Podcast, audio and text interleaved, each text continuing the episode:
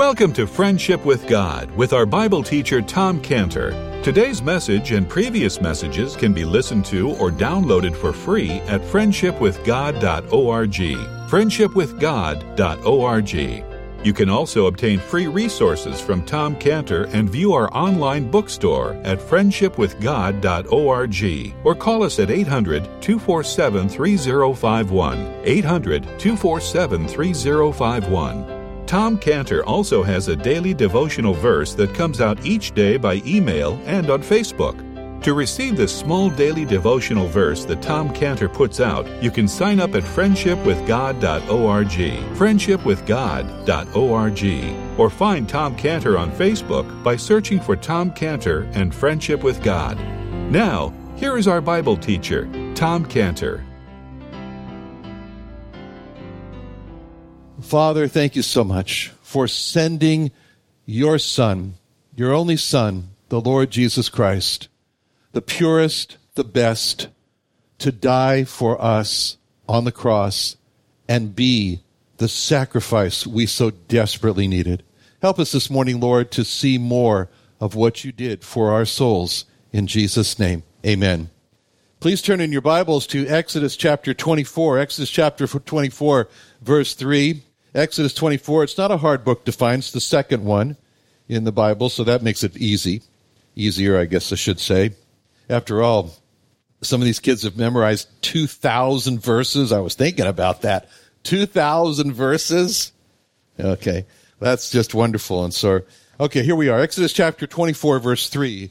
Exodus, Exodus 24, verse 3. This is a time, as I read this, just imagine that you were one of the of Israel. You're one of the Jewish people when this happened. Just put yourself back there uh, in the thousands of years uh, before. Now, here we go Exodus 24 3.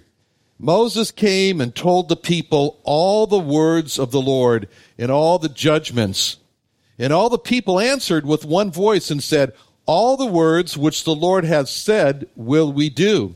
And Moses wrote all the words of the Lord and rose up early in the morning and built an altar under the hill and twelve pillars according to the twelve tribes of Israel.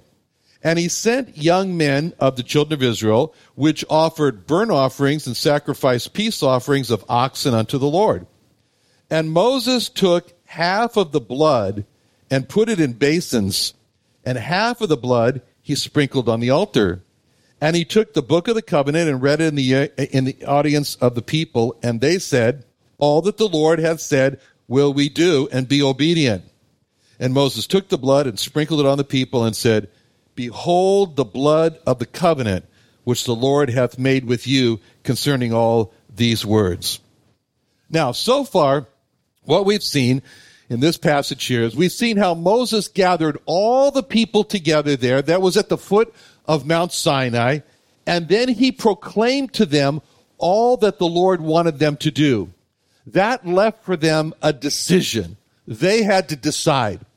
Will we obey? Will we do what the Lord requires or will we not? And twice in this passage, they responded that they would obey, that they would obey. That's what God does for us in our lives. He, he lays out for us what he wants us to do, but then the decision is totally ours.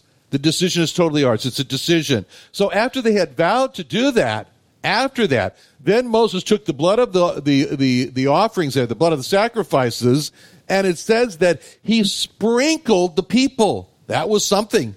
He sprinkled the people with the blood.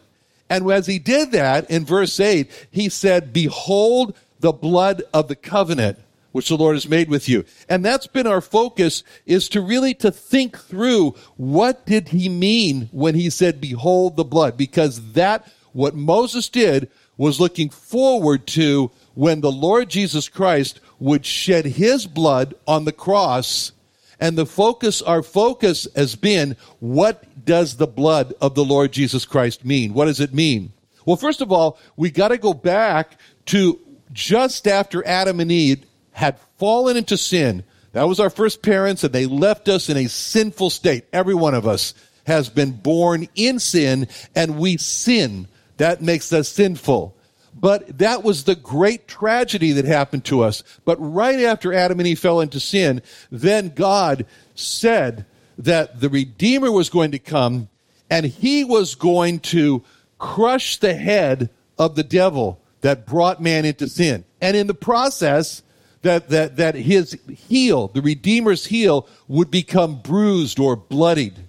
And so what we have here is we've been exploring the blood and what the blood meant of the, of, of the Lord Jesus Christ to get a more personal meaning, a more personal meaning from that. It's so interesting that, that, uh, about the blood. The blood of the Lord Jesus is an issue of to us. It's to us. It's an issue of what the blood means to us personally. Because to us, as followers of the Lord Jesus Christ, the blood of the Lord Jesus Christ has great meaning. That's why we can call the blood of the Lord Jesus the to us blood, the to us, because of what it means to us. This is what all the Last Supper was about. At the Last Supper, it was a to us Last Supper, where we see the Lord Jesus Christ. He brings in his apostles there, they're uh, uh, in a private room, and he reveals what the blood was to us. That's the Last Supper. When in Luke 22, 15, Luke 22, 15, he said, with, he said unto them, with desire, I have desired to eat this Passover with you before I suffer. So this was, a, it wasn't just because he was hungry, but he wanted to explain a special meaning, a special significance to what his blood meant. And it was at that Passover when in Luke 22, 20, Luke 22, 20, it says there that during that time, it says, likewise also the cup, uh, saying, he took the cup, saying, this cup is the New Testament in my blood, which is shed for you. It's a new agreement.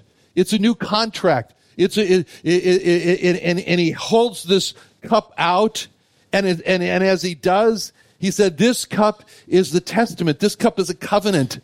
He said, This is the new covenant which is shed for you. And when he says that, the new covenant was shed for you, everybody's mind is drawn back to this place that we're reading about now in Exodus 24. When Moses had sprinkled the blood of the sprinkled the people with the blood of the covenant, he says, Behold the blood of the covenant. And then he says, and as he and then in flash forward to where he's there at the Last Supper, he's holding out that cup. He said, This is shed for you. And when that happens, you can just picture everybody in the room having that aha moment when they understood, when they understood. Because to the world, the blood of the Lord Jesus Christ doesn't mean anything. It's nothing. It's just a, it's a fact that he died and, and that, and it is, and, and, and he bled. But to us, to believers, the blood of the Lord Jesus has a far more personal meaning. Behold, and this is where Moses says, behold the blood of the covenant. Now, we've already seen how the blood of the Lord Jesus Christ contains within it really great news for us. Great news for us. Why? Because because it was all that we needed and all that we didn't have in ourselves. Job says in Job 33, 33 24, Job 33 24, speaking about God, speaking about God, Job says, He is gracious unto him and saith, Deliver him from going down to the pit. I have found a ransom. That's what the blood is. The blood is the ransom that God found that enables each one of us to not go down into the pit of hell. Each one of us are headed right down the middle of the road to hell. We think we're good people, we're not. We think we're righteous, we're not. Why? Because God says He looked down from heaven in Psalms and He's to see if there was anyone who was righteous, anyone who was not sinful, and His conclusion was, no, not one. As it says in Romans 3:23, all have sinned and come short of the glory of God. And sin has got to be judged. So that puts everybody right on the road down to hell, right down the middle of the road uh, to hell. But the great thing is, and God doesn't want that to happen. He doesn't want that to happen.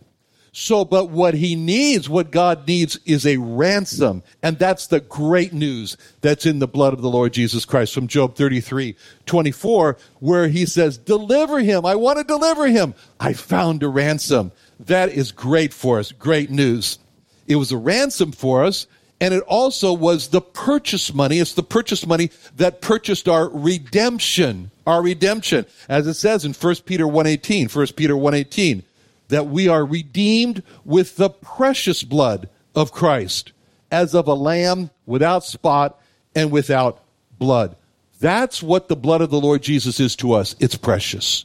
It's the precious blood. It's not just the blood, it's the precious blood that's in the Lord Jesus Christ. Now, also, our sins are terrible and they need to be covered. Adam and Eve knew this, and Adam and Eve tried to cover them in fig leaves, which was totally defective, and it didn't work. And so God then killed animals right in front of them, took the skins of those animals, and clothed them with the skins of those animals. That was symbolic. That was symbolic of the ultimate covering for the sin. The word for covering is the word atonement. Atonement means covering. And so what happened there is that the blood of the Lord Jesus became the ultimate atonement covering for our sins. That's the meaning behind Leviticus 17:11. Leviticus 17:11 where God said, "The life of the flesh is in the blood, and I have given it to you on the altar to make an atonement and a covering for your souls." It's the blood that makes an atonement, a covering for the souls. That's what the blood of the Lord Jesus is for us. It's a covering. It shields, it, it, it hides from view the awfulness of our sins. We need that. We need that. We need a ransom. We need a redemption. We need a covering for our sins. And the blood of the Lord Jesus Christ provided that. Now, one of the terrible consequences of our sins is that it distanced us from God. You know, if you want to look at the at what actually happened, you could say this is Adam and, and or man, and this is God. And so in the Garden of Eden, they were like this. It was wonderful. It was beautiful. It was a fantastic time when man was in perfect fellowship with God. But when man decided to disobey God, when man said, I'd rather have my eyes open more than to obey God. I'd rather become as gods than to obey God. I'd rather know good and evil personally than to obey God. And when man decided to disobey God, he did this. He turned away from God. And so God must judge sin. So God also turned away from man. And what's that? A great distance was formed between God and man. That's the great gulf that was formed. Now, man continues on on his merry way away from God, just like it says in Isaiah 53 6. All we like sheep have gone astray. We've turned every one from our own way. And so he's going farther and farther away from God by his own way, by his own life, by his own thoughts, by his own actions, by his own words. He's walking farther and farther away from God. The distance is getting greater and greater as he gets out to these uh, the, these outer edges. He's saying, "Well, I don't know if God exists or not. Well, I'm agnostic. Maybe he does. Maybe he doesn't. That's a res- result of distance from God, and and and God is over here. The gospel is this that God turned back to man. He came back to man to, to, to bring the distance, to, to, to, to make there be no distance anymore. And now each one of us has a decision to make. Will we respond to God's overture? Will we respond to God's invitation? Will we now turn back? Because if we do, then we come in and the distance is eliminated. This is the meaning behind Ephesians 2:13. Ephesians 2:13 says this, "But now in Christ Jesus, ye who sometimes were far off, were far off, are now made nigh by the blood of Christ." So the blood of Christ brings us back. It shortens, it brings us back. For, it, it, it eliminates the distance. It's a reconciliation. That's wonderful. We needed that. We couldn't do that on our own. We're way out here far from God and thinking, well, maybe I can do some good thing for God. Maybe I can impress God. Uh, I'll, I'll, I'll, I'll donate to the Red Cross. I'll, I'll, I'll, I'll volunteer to feed the homeless and, uh, and all these good works, quote unquote, good works. And God says in, in, in Isaiah 64, 6, all of your donating to the, to the Red Cross, all of your, your, your feeding the homeless, yeah, that's all good and fine. But as far as being righteous and getting into heaven, all your righteousnesses are as filthy rags because we are the heart is deceitful above all things. Only the blood, only the blood of the Lord Jesus Christ can bring man back, reconcile him back to God. Now, another thing that happened as a result of our sins, it was an that those are external things, but something internal happened which was really bad, and that is that it made us really dirty inside. It made us filthy inside. So when, when the Lord Jesus Christ was, was talking about the heart of man, what's inside of man, he said this out of the, in, in Matthew 15, 19, Matthew 15, 19, out of the heart, out of the heart proceed evil thoughts, murders, adulteries, fornications, thefts, false witness, blasphemies. These are the things which defile a man. These are the things which defile a man.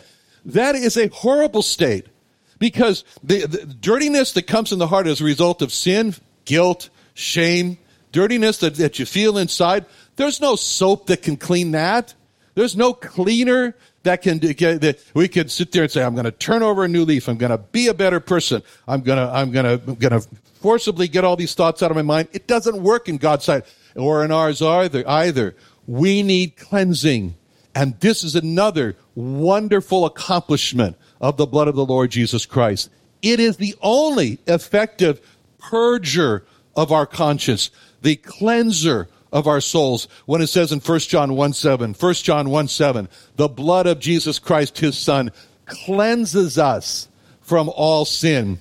It's the blood that cleans us. It's the blood that cleans us. That's an accomplishment of the Lord Jesus, of, of the blood of the Lord Jesus Christ. Now, Another thing that happens when we sin, when we sin, when we sin because we sin, because we're sinners. That's why we sin. But when we sin, another thing that happens is it disturbs us. It disturbs us inside. And what that is called, it takes away peace. Peace is gone. There is a restlessness inside. There is an anxiety inside. And this is all described in Isaiah 57 20.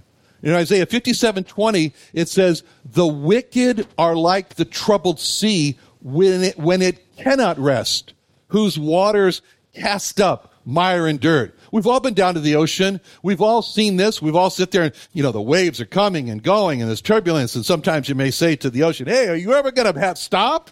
Are you going to have peace? Are you ever going to? No, it just keeps going back and forth. And the Lord said, that's a picture of what happens when sin comes. It causes like a condition like the troubled sea. And then God said, there is no peace, saith my God, to the wicked. But it all changes. It all changes through the blood of the Lord Jesus Christ. Not through a personal reformation, not through a, gonna be a better person, I'm gonna be a better person, I'm gonna be a better person. That's not how it happens. But what happens the blood in Colossians 1:20, Colossians 1:20, it says that the having made peace through the blood of his cross to reconcile all things unto himself. That's another wonderful thing that the blood of the Lord Jesus Christ does for us that we couldn't do it ourselves. It brings us peace, peace with God.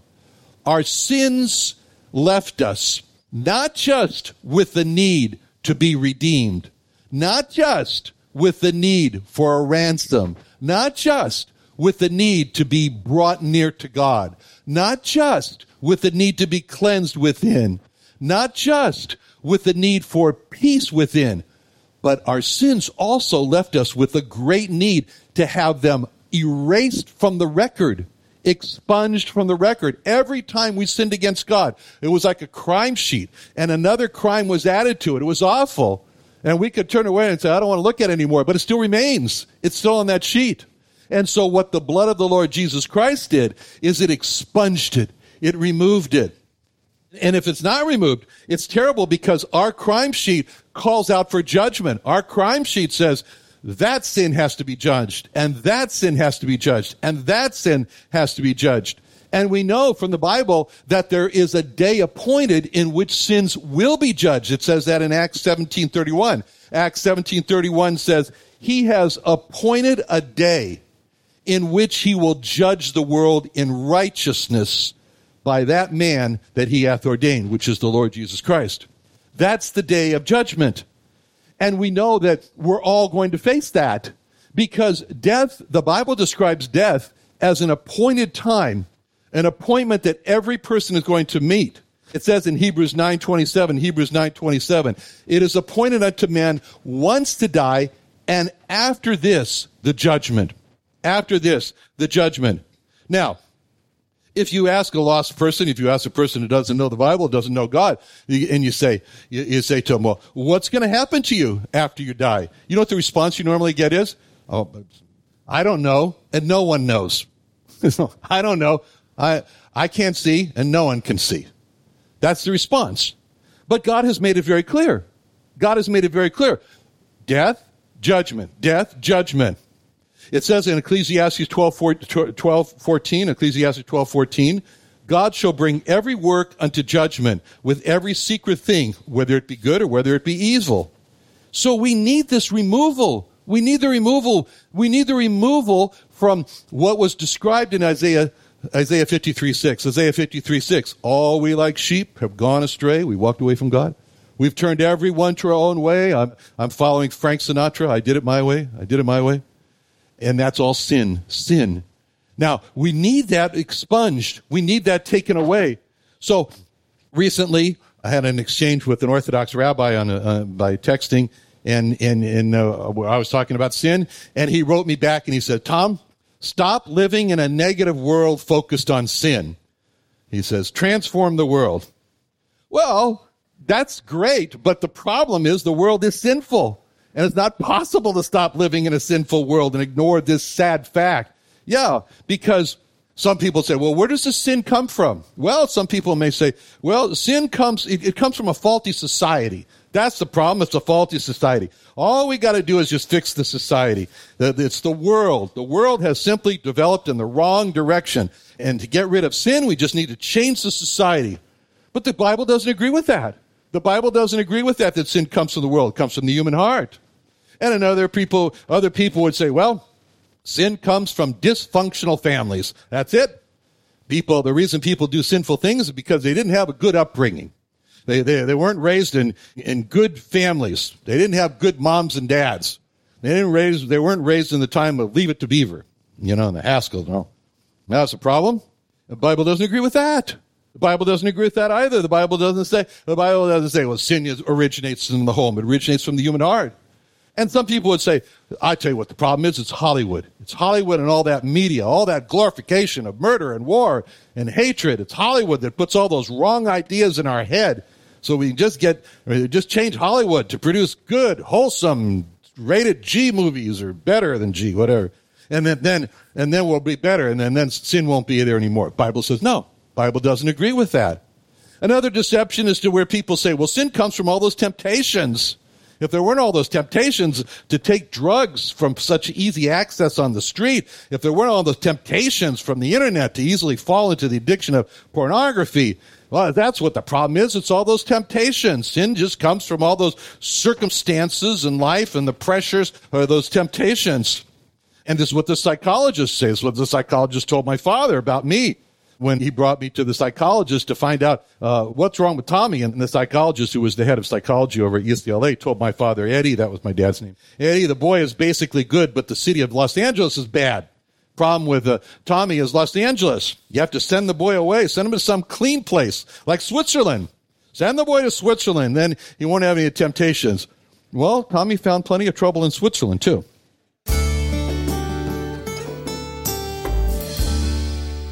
Another wonderful day studying the Bible with our Bible teacher Tom Cantor here on Friendship with God. Don't forget that today's message and previous messages can be listened to and downloaded for free at friendshipwithgod.org.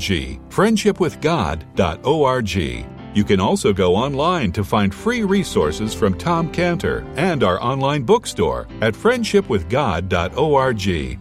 You can also find Tom Cantor on Facebook, and you can also go to friendshipwithgod.org and sign up for his daily devotional. Tom Cantor is also the founder of Israel Restoration Ministries. You can visit that website at israelrestorationministries.org. You can write to Tom Cantor at P.O. Box 711330, P.O. Box 711330, Santee, California. Santee, California 92071. Or email Tom Cantor at tomcantor at friendshipwithgod.org. Tom Cantor at friendshipwithgod.org. Or for more information about Tom Cantor and Friendship with God and Israel Restoration Ministries, call us at 800 247 3051.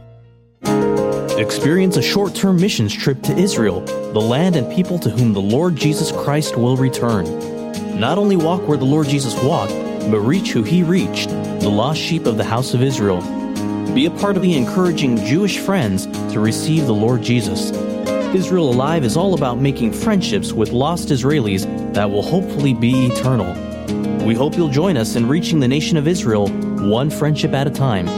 For more information, visit us at IsraelAlive.org. That's IsraelAlive.org. Doing Sunday nights? Join Friendship with God radio Bible teacher Tom Cantor of the Friendship with God Fellowship Church every Sunday night at 5:30 p.m. at the Creation and Earth History Museum in Santee, California. Watch and listen live around the world to Tom Cantor Sunday evening on youtube.com by searching for the Friendship with God Fellowship or by going to our homepage at friendshipwithgod.org.